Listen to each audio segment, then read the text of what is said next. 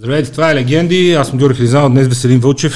Преди голямото събитие на Макс Файт утре на 6 в зала Арена Армеец. Бъдете там, отидете, уникална карта, страхотни боеве. В седма серия от Макс Файт сериите, най-накрая, след много питани и коментари, Александър Петров. Здравей и добре дошъл. Най-накрая се нацелихме. Да, благодаря за поканата и най- най- Благодаря, че най-накрая уважи. Да, успяхме да се съчетаем. А, знаете, гледали сте много части интервюто с него, познавате го като боец. Два пъти световен при аматьорите в кикбокса и европейски в К1 при професионалистите. Много победи в различни вериги, в Max Fight повече съм ги гледал. Да, Макс Файт може да се каже, че е моят дом. И наш. Домуваме си там редовно. Среща се сега и се запознава с някой, който не те познава изобщо и не познава особено добре начина по който живеем. И те пита, добре, ти с какво се занимаваш? И ти му кажеш, занимавам се с това през деня да помагам на хора, които имат проблеми, някой нещо се е ударил, спънал, паднал, прилушавал ме и това, и аз ходя да им помагам. Да. Той казва, добре. И ти кажеш, ама не се занимавам само с това. И с още едно нещо се занимавам. Еми, първо, ако познавам човека, който се е ударил и не го харесвам, навярно няма му помогна. Но... Добре, ама се занимавам и с още едно нещо. И, а, така ли, Да, какво? е? общо общо взето с много неща, но хода да. и ги удрям с всичка сила хората по носа и в главата и Ау. по краката ги ритам с всичка сила. През останалото време. Когато не им помагам, хода да ги бия. Обичам да казвам, че удрям хората в лицата за пари. Така, така най-често изразявам основната ми работа. Ей, колко яко! Нали? Много готино звучи. А, всъщност, то го правиш. След толкова години. Как Ами- беше, мотивацията на хората се променя през годините. И, а, Започват с идеята просто се научат да станат Да, добри, после да е излезат да това. видят какво ще стане, стават ли, не стават ли, първа титла, втора титла, към днешна дата. Що го правиш? Вече доста години минаха. Наистина имаше такъв период, в който доста гол- голям период, в който не усещах нали, така мотивация и желание да, да се бия. Правех го, защото знаех, че трябва да го направя. Но ето, че има периоди всъщност. Сега, сега пак съм в такъв период, в който горе искам, сега се едно те първа започвам. Искам пак да се бия. Странно е, много зависи от етапите на, в живота на човек. Какво ти дава сега жегата? Семейен човек, дете. И удоволствието от това да, отва- да ударя някой в лицето. Като цяло не ми дава нещо, кой знае Забележителна откровенност. Да. А, просто знам, че трябва да продължавам да се бия. Отново, нали, на прицел са големите организации извън България. И няма как. Ако искам да стигна от там, трябва да мина от тук. Тренира ли ти? Малко, малко, Честно си, ли? малко си като Бербатов ти. Някакси талантът ти се едно те е разглезил. Не. Казвал това- си преди, това че не беше, обичаш много да тренираш. Това беше в а, юношеските ми години, когато наистина не тренирах и ходих на държавни състезания да се бия, но, но когато минеш едно ниво, вече знаеш, че не можеш да си позволиш да отидеш на матч неподготвен. Какво представлява подготовката? Много е много сериозен въпрос е това.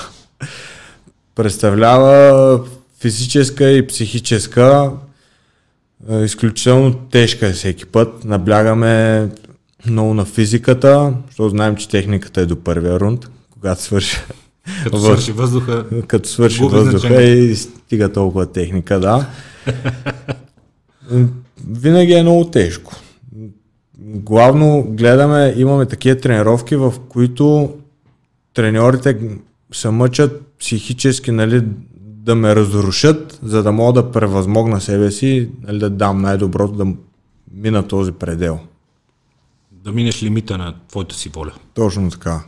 И когато го направим това нещо два-три пъти в подготвителния процес, когато дойде време за матча, знаеш, че няма какво да те бутне. Няма ли? Няма. Гледам футболни мачове, мине някой перне го за тухото, той падне на земята, почне се превива. След това съм гледал твои мачове с чупена ръка, как ги довършваш. Еми, Как става тази работа? Едното е спорт и другото е спорт. какво Може ли да се опише какво е, как се довършва матч срещу човек, който е не по-малко агресивен и подготвен от тебе, пък Ами, Това е пак един от моментите, в който трябва да превъзмогнеш себе си. Нали? В футбола те там си гонят друго. Предполагам. Не знам какво гони като. Не знам. И аз не знам точно по колко е, ама- се правила така. Не знам какво гони. Но... Но а, аз го приемам така, че е под достоинството ми да се предам на ринга. Каквото ще да стане. Без значение контузия, каквото и да е, под достоинството ми е да се предам на ринга. А тънките сметки? Контузията как ще обърка календара или сега? Не, не, Ако не, спра те тук, въобще- нали, по-бързо ще ми мине. Тези, тези мисли изобщо не са минали през главата. Кол- Колкото и да е тежко, под достоинството ми е просто, не мога да го направя. Няма го като вариант. Не, не, не ми, не ми е изкачало в главата. Просто знам, че ако, ако случайно стане нещо така, че да трябва да се откажа на матч, после не знам как ще живея със себе си. Това си идва само от тебе обаче. Никой не го изисква. Да, Ако питаш е треньора, така. той ще каже по-време беше спрял. Еми, Айде, лекарите даже не ги коментират. лекарите ще кажат. Треньорите ме със сигурно ще ме подкрепят в моето решение. Те, те не по-малко от мен искат да победят. Те знаят какво представлява всеки един матч за мен. Няма как. Аз съм убеден, че няма да а, вляза в ъгъл да им кажат по-добре се откажи, нали? да се запазим здрави. Е, ако кажеш, тук малко ми щупе на ръката, не знам как ще реагират, но то друга въпрос ти дали ще им кажеш въобще. Еми, това е така, но историята помни такива случаи, но знам, че дори, дори да им кажа, няма, няма да ме посъветват да се предам. Просто знаят какъв характер съм и какво, какво гоним. Кой избира съперниците? За Макс Файт специално. За Макс Файта, еми организацията, Теодор. да. И винаги целим, нали, аз и те като организация да намерят възможно най-неудобния съперник за мен, защото нали, да е най-голямо предизвикателство. Някой ще каже, що не си търсиш лесни за статистика. Еми, статистиката, да я броят статистите. То рано или късно, като ти свърши работа статистиката и дойде време за сериозен бой, ще се види реално. Да, да. Ще Нямам... на истината. нямам желанието и, и времето да правя посредствени матчове.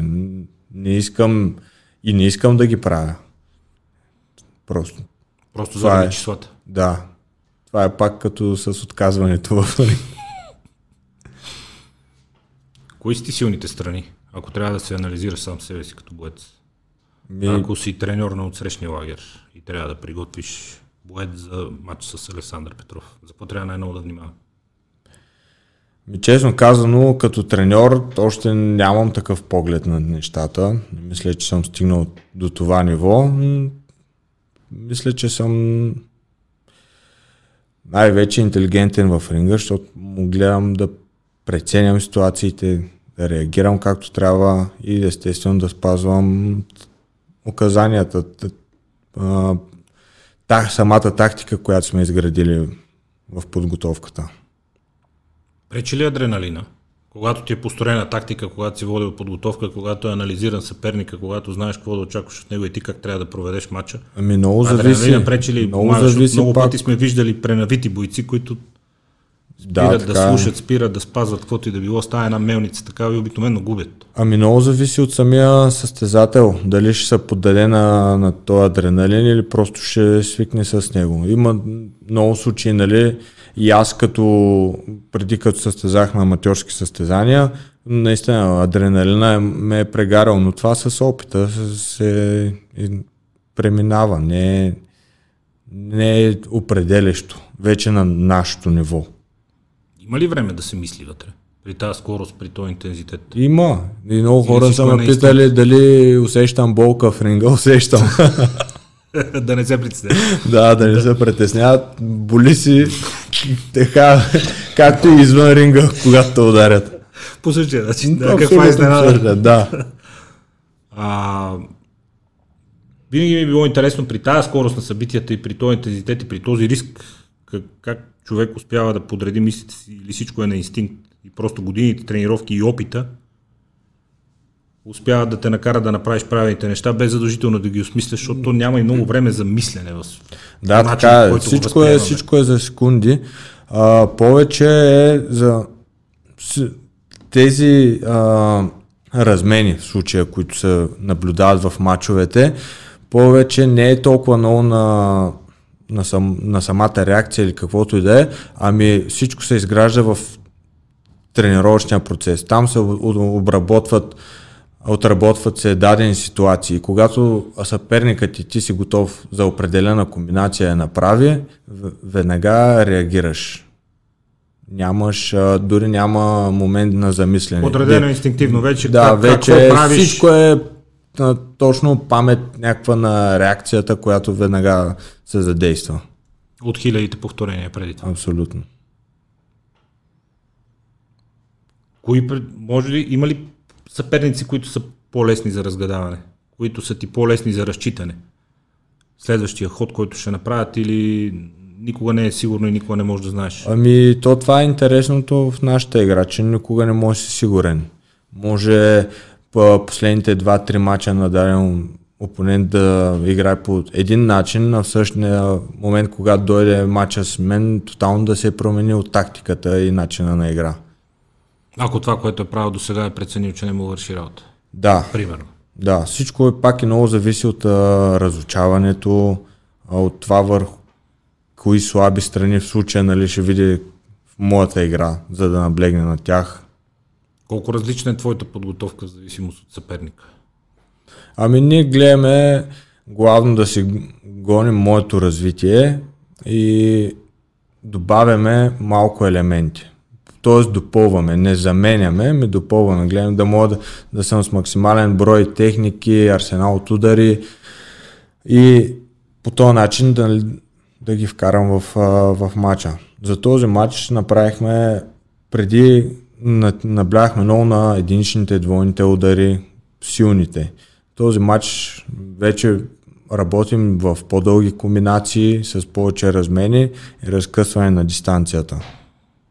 Поне така се надявам да стане. Това работихме пък.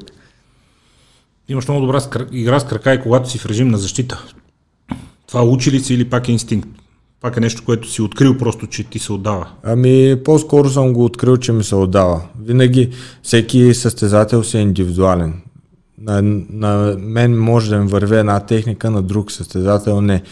Много е строго това нещо. Нали, ние не, не работим за масов спорт, не искаме 10 деца да ги направим по абсолютно идентичен начин. Вече гоним а, високи постижения и затова всичко е строго индивидуално. Търси се при всеки най-добрата страна. Да, точно така. Ако трябва от твоята игра да изведеш най-добрата страна, тя коя би била? Аз и преди малко те питах нали, за как би се описал като боец, но това общо взето имаме вече някакво понятие и от мачовете, които сме гледали, от това, което казано, силните ти страни? В кое се чувстваш най-уверен, така да го кажем? Ами, в атаката. Когато влизам в атака, тогава се чувствам най-уверен. Знам, че аз съм човека. Нали, ако ме питаш като техники, кои са ми любими, това ляво круше и ляво маваш. Това са ми като коронни удари, които най- въпреки че съм десничар, лявото круше и лявото маваш са моите техники.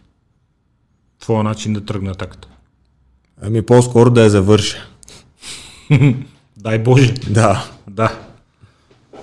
А, какви са първите стъпки в кикбокса? Колко, като за първ път влезе в залата, колко различно беше всичко от това, което прави сега? Как се започва изобщо този спорт? Ами, мой близък приятел се състезаваше преди доста, доста години и беше ме извикал на едно състезание да гледам. Много ми допадна и тогава още на следващия ден отивахме да тренираме.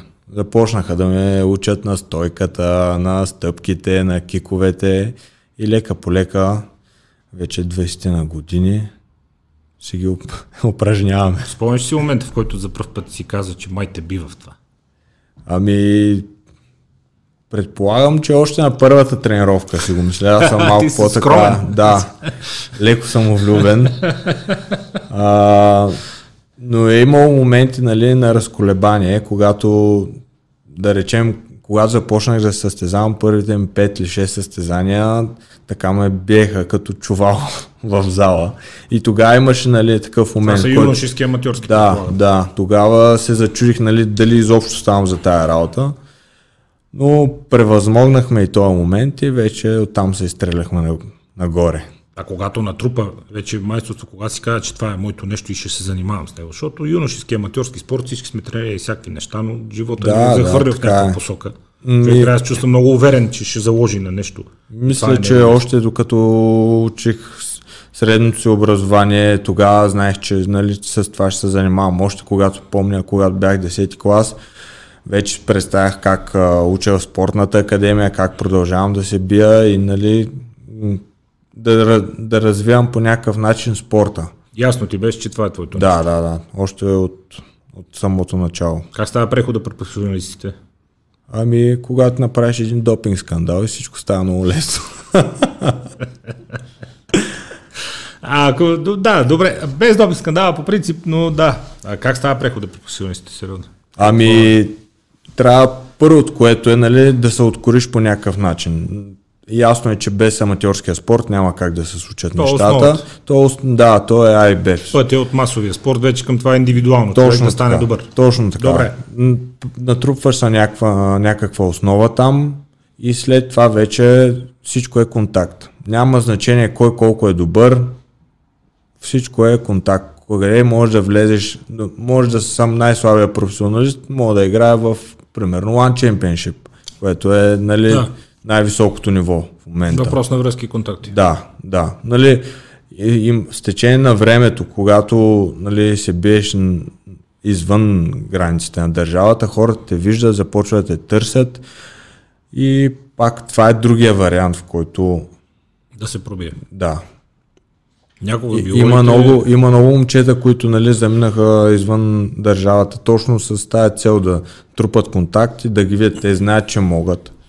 И горе да се докажат навън. И затова заминаха да, да за тяхното по-добро бъдеще. Защото от България е много трудно. Има два прегледа на, на, на това нещо. Аз това ми беше следващия въпрос. Тук гостуват хора, които са много успели в своята сфера. Общо дето всички съм ги питал. Това въпрос и когато ги питам, не, не видя тясно в България, нали? И Не те ли е яд понякога, че с тези успехи, ако беше в Штатите, или в Холандия, или в Англия, ще си да си да вече е милионер, нали? Ето, и внуците ти да са спокойни. Единият отговор е да, безспорно. Проблем е, че е малък пазара тук, че ни е малка економиката, че не се изкарват такива пари. Другия отговор е, че не се знае, ако човек е бил там, дали е щял да има същите успехи. Защото там конкуренцията е много по-голяма, хората са много по-големи, процесите са други, бе- безбилостна е самата среда, много трудно се пробива. Твоя отговор какъв е на този въпрос? Не ти ли е тясно тук вече, след като в България си постигнал всичко сега? Ами, тясно ми е. Искам да се бия в чужбина. Аз и когато имах проблеми в България, главно в чужбина се биех и нещата се вървяха много добре. След това дойде коронавируса и тогава, нали... Принудителната всички- вакансия. Да, всички дръпнахме много назад. И сега виждам, че нали пак мъчим се да завъртим колелото, за да, за да станат нещата. Някой мисли ли си да живееш извън България? Аз съм пробвал да живея извън България, но аз извън Варна не мога да живея. Бях в а, Германия, там преди колко, преди 8 години може би някъде. А, състезах се за един немски клуб. Го, горе-долу една година нали, и идвах и стоях там. Просто не е за мен чужбина. Що? Влизам, има една такава моряшка депресия, която е, ако я знаеш, след определен месец Почва да те тегли. почва да много да ме е тегаво. Да не издържам и, и вкъщи се е най-хубаво. Освен, че нормално на човек му липсва семейството и приятелите, но какво го прави неприятно за тебе? Да си изтеглиш, както се казва, семейството и приятелите там и да живееш там. Ами всичко. Средата, хората, На- друга психология. Еми, а, точно, друга психология, друг език, други правила, всичко, си е, всичко е много по-различно. Тук свикнали, свикнали сме си на свободия в България, каквото и да е. Това ще да кажа, там малко стерилно, такова, толкова подредено, че ти е... не- Чак ме е неприятно. Ах, да. Друго си е морската столица. А, Къде тренираш в момента? Във Варна? Там си се готвиш. Тренирам във Варна, да, в а, боксов клуб Варна. Там е залата, в която сме с моите треньори и там се готвим. Силовата физическата подготовка? Пак Дилян Славов и Петър Петров. Какво представлявате? Ами, понеже За да може човек да издържа на цялото това нещо, Да. да изглежда като тебе, да има тия Както възможности. казахме по-рано всичко е индивидуално, така и аз индивидуално правя винаги по една тренировка на ден. Никога не тренирам дворазово. И винаги ги съчетаваме нещата. Правим кикбокс, след това са штанги или първо почваме штангите, след това кикбокса. Много зависи в какъв период сме от подготовката. Някой път ги завъртаме по няколко пъти. Нали, обичаме да работим с бройки над 300-400, когато ти кажат примерно напред 500 тяги, както в случая ония ден. Голям обем. Голям обем. Да. И, и така, това е, нали, штангите са сходни като тип кросфит. Правим ги на комплекси, нали, винаги са по няколко упражнения. Но когато дойде декември месец, да речем, вече когато правим базата, нали, типичните само тяга, само лежанка, базови упражнения. Състезателен период, условно казано, се минава на по-многоставни упражнения, кръгови тренировки Да. за всички групи. Да, и главно експлозия, нали? зависи какво са гони. Издър... Максимално експлозия и максимално издържливост. Има едно, имаше преди години, имаше години едно клише, една стигма, нали, че штангите пречат на спортовете, които са високотехнични и се изисква голяма скорост. Това по комунизъм. Да, много беше странно. Пречат ми штангите, пречи му на Пречат. тениса, на бокса, нали, все нещо му Хората са така свикнали ти само пречат, спринтове и интервали да Те правят. са основата на всичко. Смисъл. Да, Е, истината е, че без штангите не може да стигнеш не високо, средно ниво. Да, благодаря, че го казваш. Важно е хората да чуят. Специални тренировки за издържливост, кросове, бягания. Аз а, съм против бяганията. Изобщо не ме бива. Евентуално спринтове. Затова не ти благодаря, но да. Да. Просто не, е- не е моето да бягам. А и за издръжливост правим, как, както казахме, нали, много бройки, През много и през упражнения. скоростната. През Да. силовите през скоростните тренировки си Да. Окей, окей. Всичко нали, зависи пак от периода, тогава преценяме за самите килограми, които слагаме на тежестите. То разбира се, че е въпрос на преценка. Между другото, тук сме си говорили, сега се сещам, то, хубаво се разсмяхме като казвате си против бягането, защото всички очакват, нали, да е положението да е роки 5, нали, хукваш си едни Да. кросове такива и си бягаш часове и да, Да. И страшна работа от тия кросове. А, говорил съм си тук с хора, които ужасно много разбират от тази работа. Момчил Милев и доцент Панайотов са едни от тия хора, които казват, че науката и спортната наука и всички изследвания, които те правят и работата с данни, показват все по-неумолимо, че а, кросовете и трупането просто така на аеробна издържливост за специфичен спорт са абсолютно безмислени. Той казва тия, смисъл. ако си тенисист, прави сувалки или тренирай рязко движение в страни ляво и дясно, защото ти само в това трябва да станеш много добър. Никой няма да те пита колко бързо Да, ще избягаш 10 да, км, да, защото никой е. не го интересува. Ти играеш тенис. Така е. Ако играеш бокс, тренирай характерни стъпки, тренирай бързина, тренирай ескиважи, отклони, тренирай си краката в това отношение. Никой не го интересува, че мога да избягаш 20 км. Така си е. Няма да... Просто това е а, разбирането на треньорите от едно време.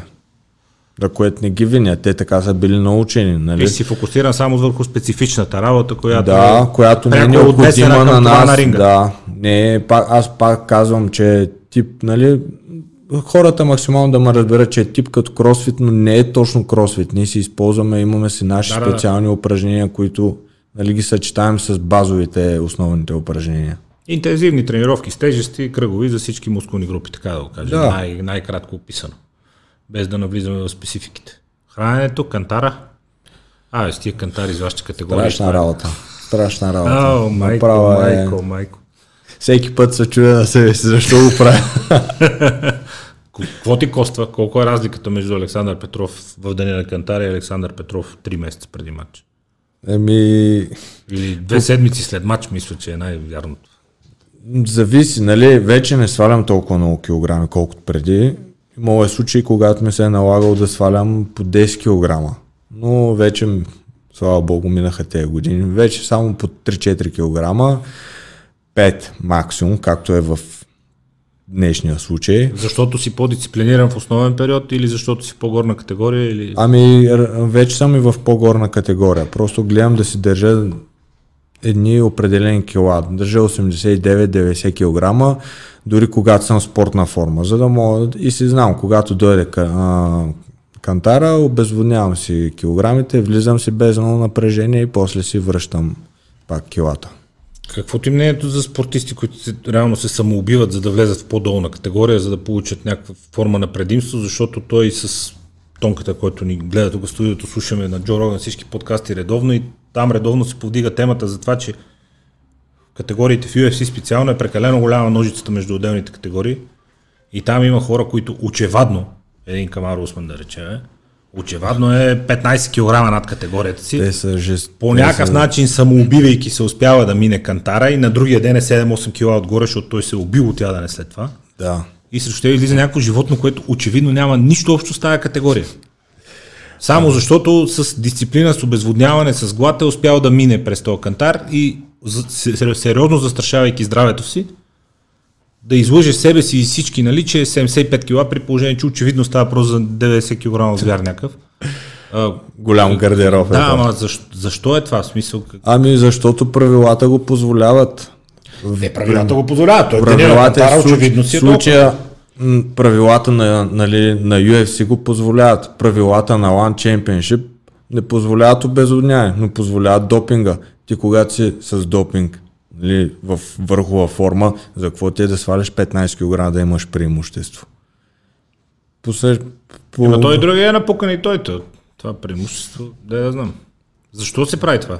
Кого, Ми... кого лъжат? В смисъл, по-лесно е в долната категория, по-малка е риска, чувстваш се по-уверен, когато съперника ти е на тия килограми, в смисъл, ма те и той ще направи същата магария. Смисъл. Честно казвам, не виждам аз, а, нали, дори да сваля на 80 кг, а, някакво голямо преимущество в мен. Да, ще бъда с половин глава по-високо от другия, но той ще бъде физически по-силен от мене.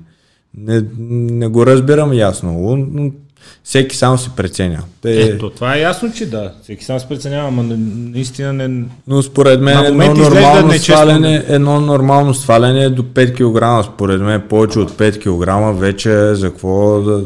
Това е съвсем нормално. Аз съм сигурен, че е някой човек от улицата да му кажеш, нали, по принцип, тежа 90 кг и когато наближи мача слизам на 85, за да съм в оптимална форма, това няма новина. Да, но но да слезеш на 70, ако... Така е, да, но вече им предполагам, че и, и другата страна на нещата при тях е, говорим за много пари.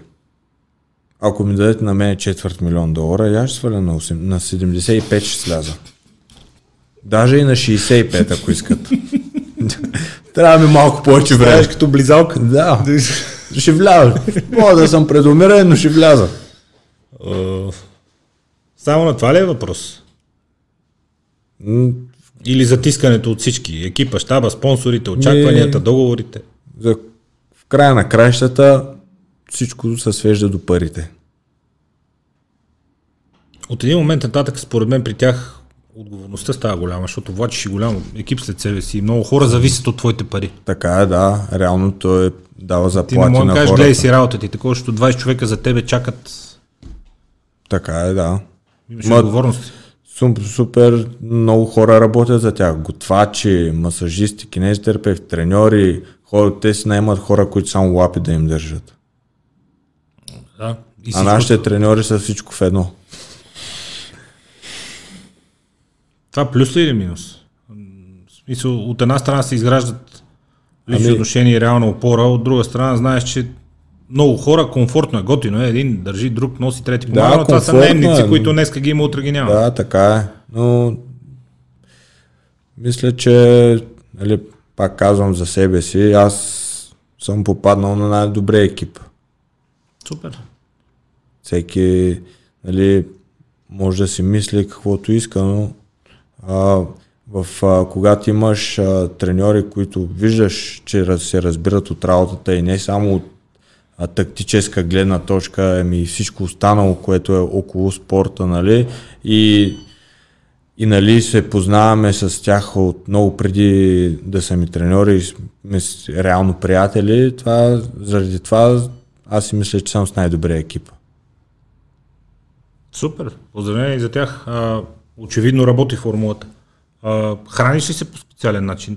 В смисъл, налага, ли се да лишаваш нещо, за да поддържаш някакви разумни килограми в, в основен период и да не се налага да сваляш много, когато наближи? Ами не, мач. не, просто гледам да потискам лакомията си.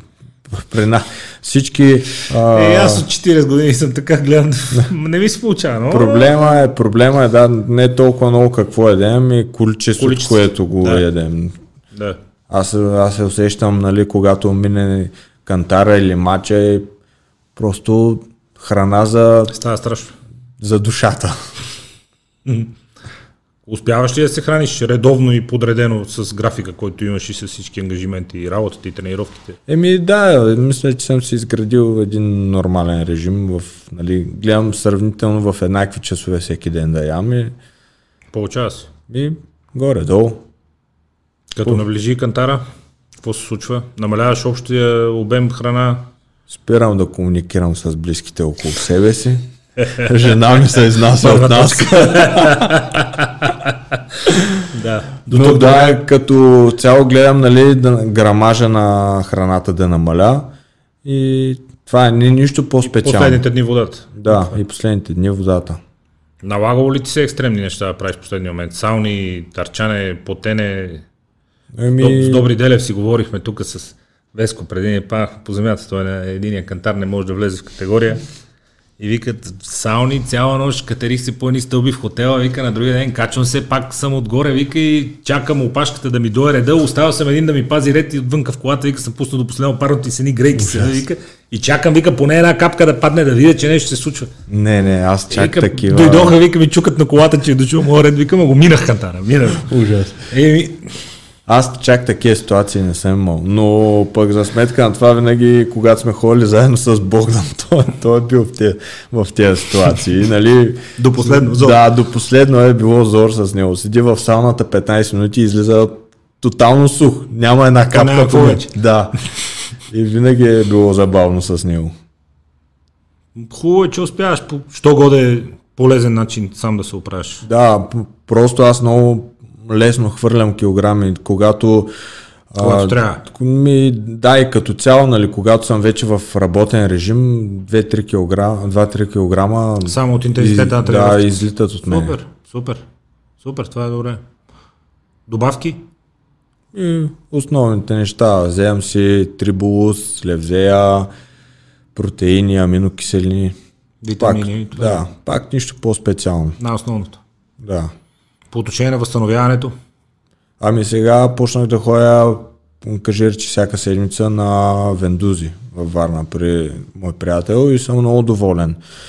Правим така спортен масаж с допълнение Вендузи много така преоткрих общо взето възстановяването. Иначе винаги съм смятал, че масажите и те неща са, с- кажи речи, за глезлювци, но виж са, едно време, с годините вече поумнях. едно време бяха заглеждащи. Аз, както почнах да ходя на спортни масажи при Венци, преоткрих много работи. Да, да, да, да. Трябва да, трябва да се опитват нови Научих неща, нови да се неща за научат. себе си, за космоса, за третото измерение, въобще много нови неща научих, особено първия път, че го помня докато съм жив. И първия път изобщо на спортни масажи при него беше при човек от фирмата му и първия път при него лично, което е вече next level. Много неща преоткрих, да. Да. ти кажа. Абсолютно неизвестни за мен. Мускули, кокали, много, много интересна работа. Интересно е, да. Аз след това и да имам вендузи, няма ги усета. Ти кажа, е. Но да, има, има огромно значение. Глезотиите, ледени вани, студени душове, такива криосауни и те много навлизат, особено когато има травми хематоми, което Да. често се случва. Аз съм влизал, подготвил съм се с криосауна, а, криокапсула всъщност, Да. нали? но за тях поне трябва да имаш 8-9 посещения. Когато, за да усетиш... се натрупа ефект. Да, за да усетиш някакъв ефект нали, от цялата работа. Колко му е това? 10 посещения.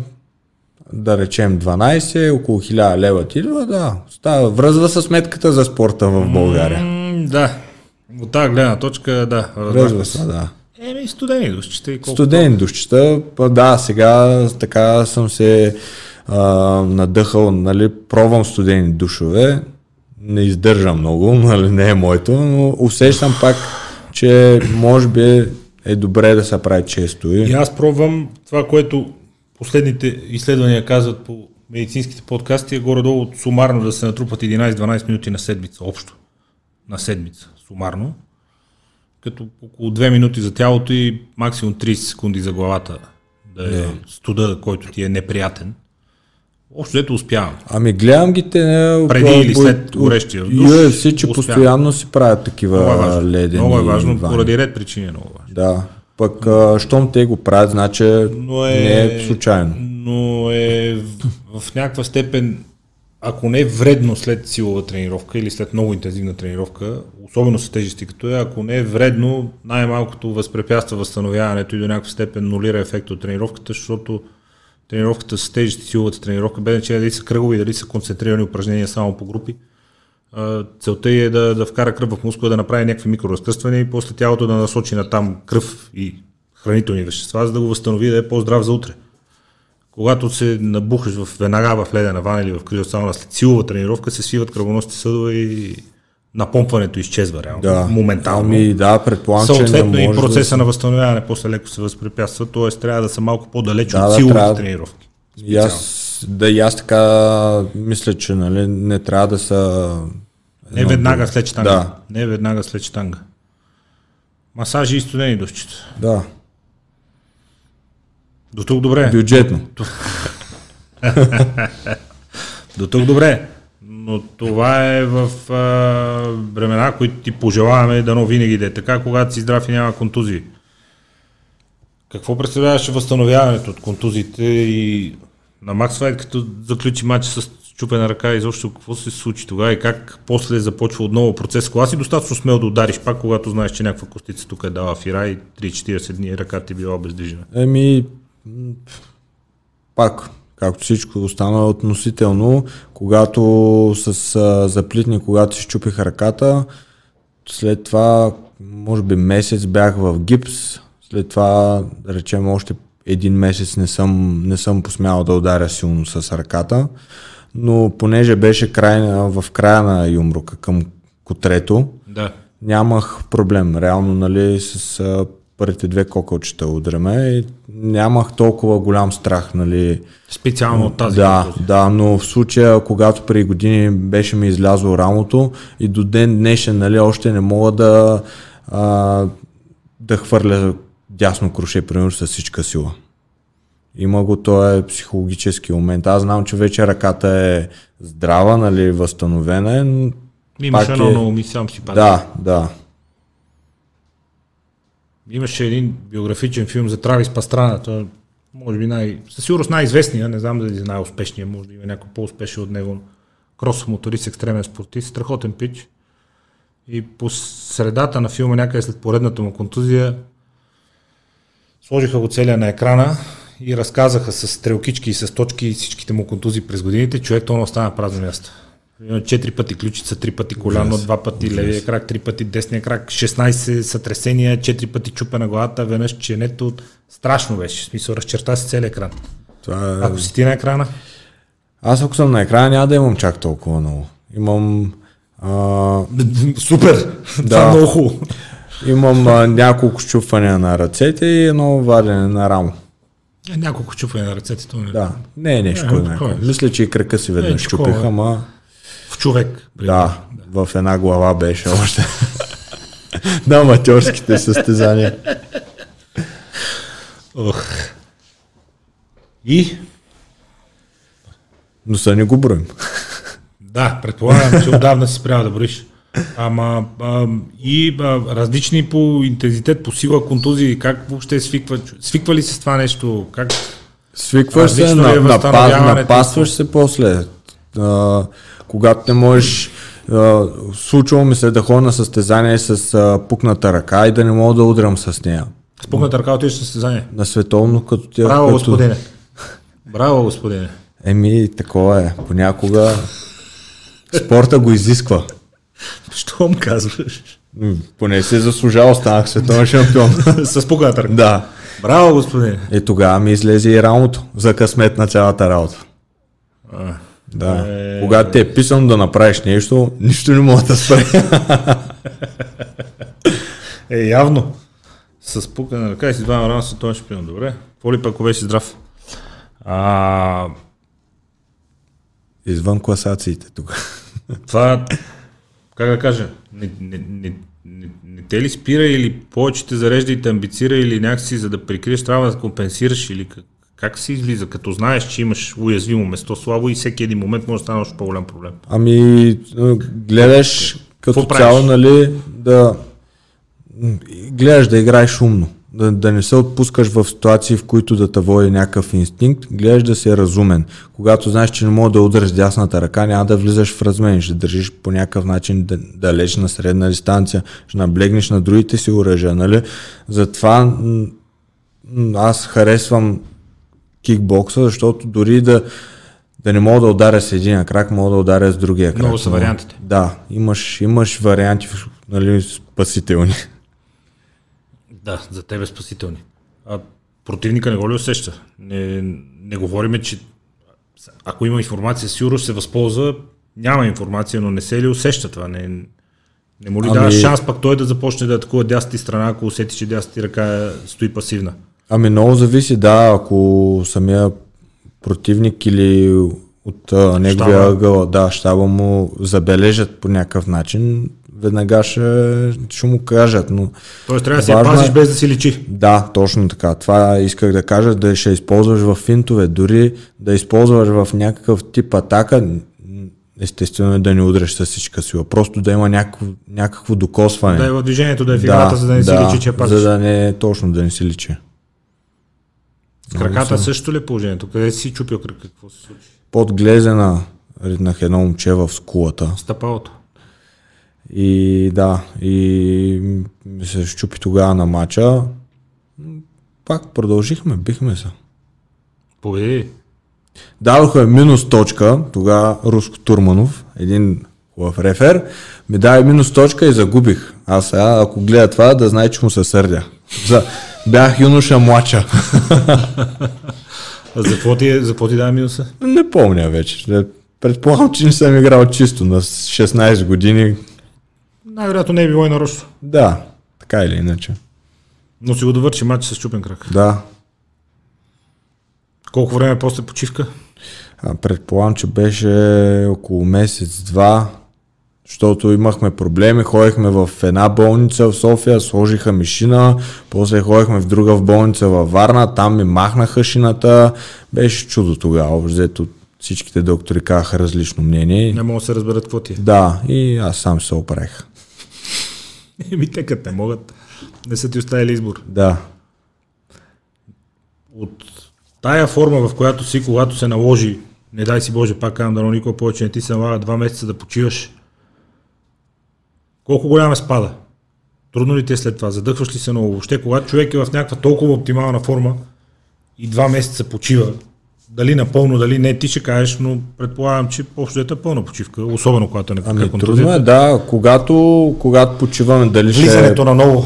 дали ще е заради травма или просто да има някаква почивка, винаги е трудно. Особено два месеца. Това е много голяма почивка.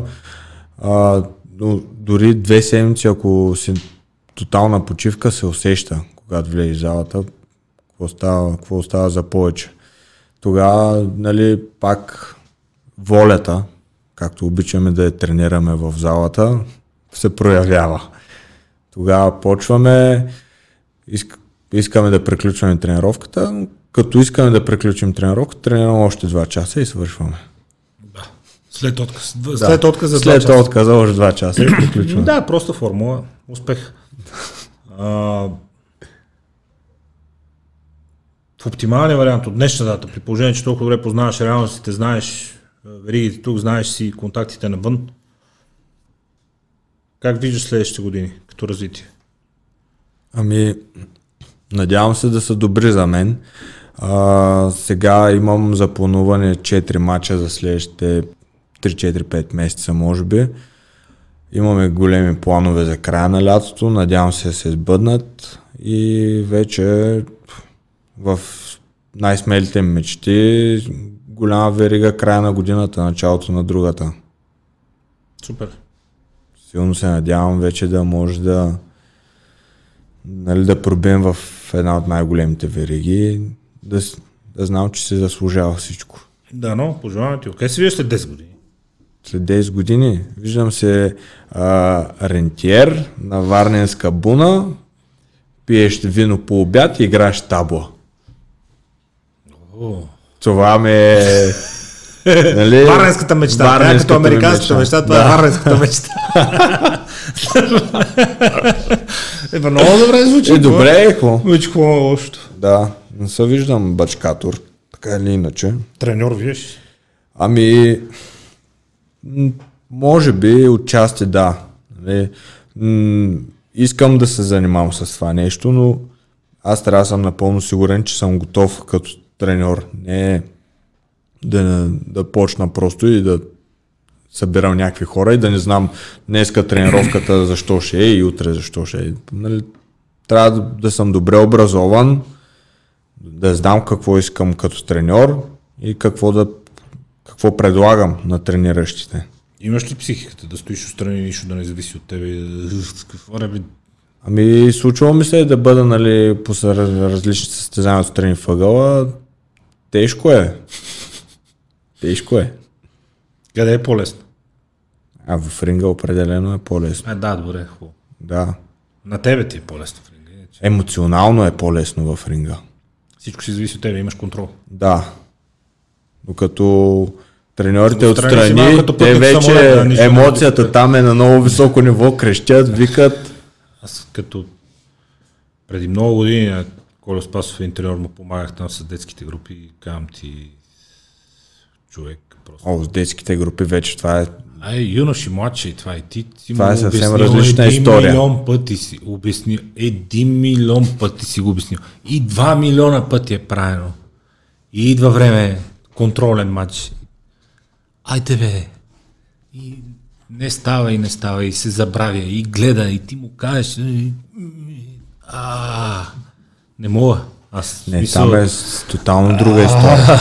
За деца и аз не съм не, не мога да За деца знам, че няма, няма да издържа. Абсолютно. да си го кажем да, както да, си е. да. За големи хора, нали, които разсъждават по-така на един акъл да сме, да, но с децата вече случва ми се да водя детски групи, нали, 4, 5, 6, 7 годишни. Играем на гоненица и това е. Супер симпатия и се обаче просто от гледна точка на спорт е... А, Не са готови още. ай, човек, и аз не съм готов. ма, пак ти казвам, той милион пъти обяснявано и два милиона пъти правено и идва време и, и ти седиш отстрани и на... Да. О, както и да е. Какъв баща си? Мисля, че добър, готин и предпочитания родител. Ти така мислиш. По-симпатий, по-добрия родител. Да, винаги трябва да има добро и лошо ченге, просто Е, ти ако си доброто... жена ме е заела Бре. тази лоша позиция. Добре, браво. а, къв човек си, къв съсед Спокоен. къв такова. Трябва ли да се притесняваме, ако някой ден, ако живея до втора буна някой ден във Варна, и ти си ми Не, комшия, мисля, че, че съм много така се мечтан съсед. Мечтан съсед. ти да видиш. Да, така, така мисля, че е. А, спокоен съм, нямам... Преди един час каза, че много обичаш да удряш хора в носа и да ги риташ по главата, аз затова малко се притесних и се замислих, иначе не, че не ти вярвам. уточнение, има уточнение за пари. Без пари не обичам да удрям хора. За... Налагало ли се? Еми, случвало се. е. Всеки Рядко, казва, всеки, рядко. Всеки казва, че не се гордее, не, неговото не е. Просто има тъпи хора, които го заслужават. Това е истината. един твой не знам дали е колега, но също спортист, бойните спортове, известен е, ще върви, върви и вика удари ме, вика, има такива хора просто, дето. Има, да. Им, затова света е толкова приятен и палитра от хора, от цветове. Има си, има и всеки. Има всякакви. Да, Да, има някои, да. които са много подходящи да ги удариш. Има, да. То, те, да правиш? Търсят е си го. красотата на света, разнообразието.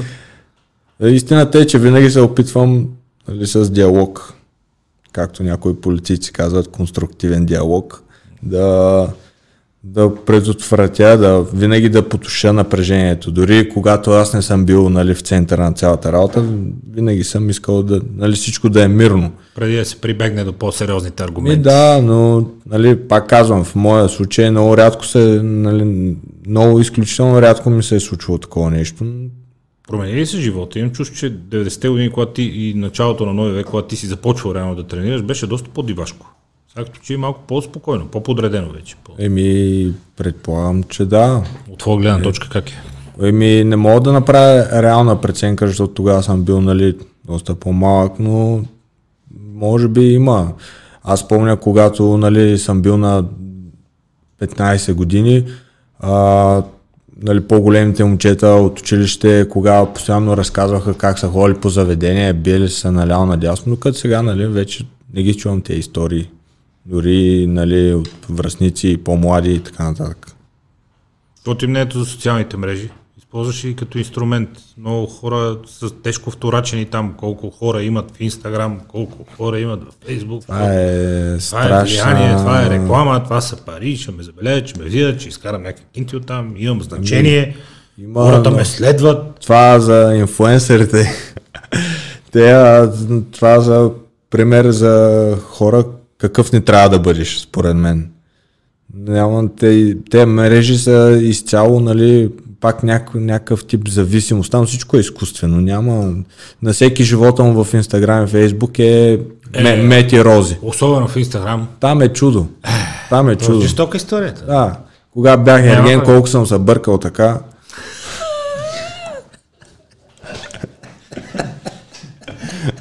Но не съм единствен. Знам, че не съм единствен. Със сигурност, да. Не, то е, не е много трудно да се объркаш там. Да. Това е перфектно. Това, Това е, това е красиво. страшен всичко. капан. Ма жестоко. Едни тераси, едни залези, едни мебели, едни интериори. Чудо. То, е, приказка. Нема, нема слабо. Аз не съм видял до сега. Някой да не е нали, в божествена кралска обстановка, нали, така. Всичко живо е милионери. Прекрасна работа. Но много хора казват, че е инструмент и че който успява да го използва добре, Да. улеснява да, и е. спортната си кариера и онези връзки и това забелязване, за което ти говориш, дори и да не е толкова добър като спортист. Еми, Ако е добър в това, може В- да е по-успешен финансово и В някои успех и като сфери, слава. да, в някои сфери, да, но нали, специално сега за, за спорта не мисля, че а, някакъв критерий колко последователи имаш в Инстаграм и нали, какви клипчета си качваш. Може би няма отношение към самия спорт, а към усърбряването на спорта. Ми, да, като евентуално... Със сигурност на големи пазари в други економики има значение за усребряването на спортния успех. То Да, да ти но когато, а, според мен, нали, много състезатели, когато подпишат договори с големи вериги, които нали, са пиар, а, нали, чудовища, те самите ги карат нали, по някакъв начин да се развият профилите, нали, да направят взаимен вид реклама и нали, по този начин го разбирам да, да се случват нещата. А знаеш защо го правиш? Да, Да пълниш зали, да продаваш пейпервюта. Така, да. Нали, това е, че някой се е купил кола или обувки. Кой го интересува? Да, от тази гледна точка да. Суетен ли си? И мисля, че отчасти, може би, предполагам, като всеки един нормален човек на моменти е суетен. Но в по-голямата си част от ежедневието, мисля, че не. Ти си човек, който много изисква от себе си, много тренира и много, много се старае и много влага в това, което прави. А Някога бил ли си главозамаян, горделив? Има ли си такива периоди или винаги всичко е било само с поглед напред и с още, още, И още? мисля, че не съм имал такива периоди. Да си кажеш, аз Но- съм много добър. Но, само, но много обичам да, да иронизирам тая, тая част от нещата, нали? Ти да някак, «А, аз съм най-големия, кой, кой ще дойде? Е, на шега винаги, никога не е било някак си така насериозно да, да се приемам толкова много. Къде е рецептата за това нещо? Защото много хора казват, че а, без да мислиш така не можеш да станеш наистина добър, защото ти ако си неуверен, се спираш сам. От друга страна, Да. пък ако непрекъснато си повтаряш, аз съм номер едно, аз съм номер едно и дойде някой ти шибне една и може да се окаже, че не си. Ами, Как, каква е настройката на шампион? На човек, който бие непрекъснато? Как, как, Това е как много интересен ти? въпрос. Преди години, когато бях нали, малък и не бях толкова добър, бях най-самоувереният човек на света. Но сега, с годините, колкото нали, повече успехи трупам и колкото повече тренирам, нали, има винаги едно такова на нотка на запитване, нали, достатъчно ли тренирах, достатъчно добър ли съм за този, за противник в случая, нали, а, идва едно, един момент на леко съмнение, но то е защото вече тежестта, отговорността е много по-голяма, отколкото преди. И пак трябва да свикнеш с, с нея. Първото е това и второто е може би с опознаването на спорта разбираш колко още имаш да учиш. Да. Когато навлезеш в дълбочина и когато се натрупат боевете, разбираш колко още имаш да учиш. Винаги след всеки матч разбираш, че имаш да учиш нещо. Няма, няма човек, който да е изучил всичко в спорта. Със сигурност няма. И който да може да предвиди всичко и да е готов Да. за всяка една ситуация. Кога се последно си бил наистина изненадан от противник, от нещо, което ти се е случило? Или всичко това е част от, просто от протичането на матча и няма време да си изненадан, а трябва веднага да реагираш и да продължиш напред? Ами, може би преди една-две години на веригата Сенши се бих с а, македонец Бобан. Първи, втория матч. Да, Да. да. Тогава може би така И- и последно Учовски, бях то? Ильовски. Да, да. Той, е, той така ме изненада с силата си. Не очаквах да, да е толкова мощен. Но не е била някаква изненада, която да си каже леле, какво ще правя сега. оправя. Да. Да, сега ще ям дървото. Просто нотка на изненада. Не, няма, когато по какъвто и начин да те изненадат на ринга, няма а, време за да си казваш нали, какво ще правя сега. Абстрахираш се и продължаваш. Гониш твоето. Каквото такова. Съперника Да. утре? Съперника утре а, видях, че е тренирал в Майк Джим. Точно кога не знам. Знам, че има 17 победи без загуба и това е което знам за него. Не съм, не съм му гледал мачове. Това изцяло го оставих на треньорите. И така, този път, нали, този матч, мисля, че е матча, който така съм много зареден за него. Искам да изляза и да се сбия, понеже нали, последните години, както казах по-рано, нямах тая мотивация. Играех просто, защото трябваше да играя. Мисля, че този път Сега е друго. Ама, да, сега е друго. И затова не съм, не съм го и проучвал аз специално. Нали, Концентриран съм изцяло върху себе си и моето представяне. И знам, че ако трябва някой да се съобразява в ринга, той трябва да е. Ако си здрав и всичко е наред, то още минимум 3 мача до края на годината. Да, Супер. Ще ги гледаме. надявам се. Успех утре, успехи на тия матчове, ще ги гледаме, пак ще се виждаме. Благодаря, че най-накрая И аз благодаря. успя да съобразиш графика си с нашото скромно студийце. Всички вие заповядайте утре вечер на 6 на Fight в зала Арена Армеец, ако са останали изобщо някакви билети и някакви маси, още че се чухме с господин Джубрилов и е доста натоварено вече положението, но заповядайте, заслужава си. Александър Петров със сигурност ще е там и доколкото го познавам, със сигурност ще победи. Така че успех до утре и до нови срещи. Благодаря.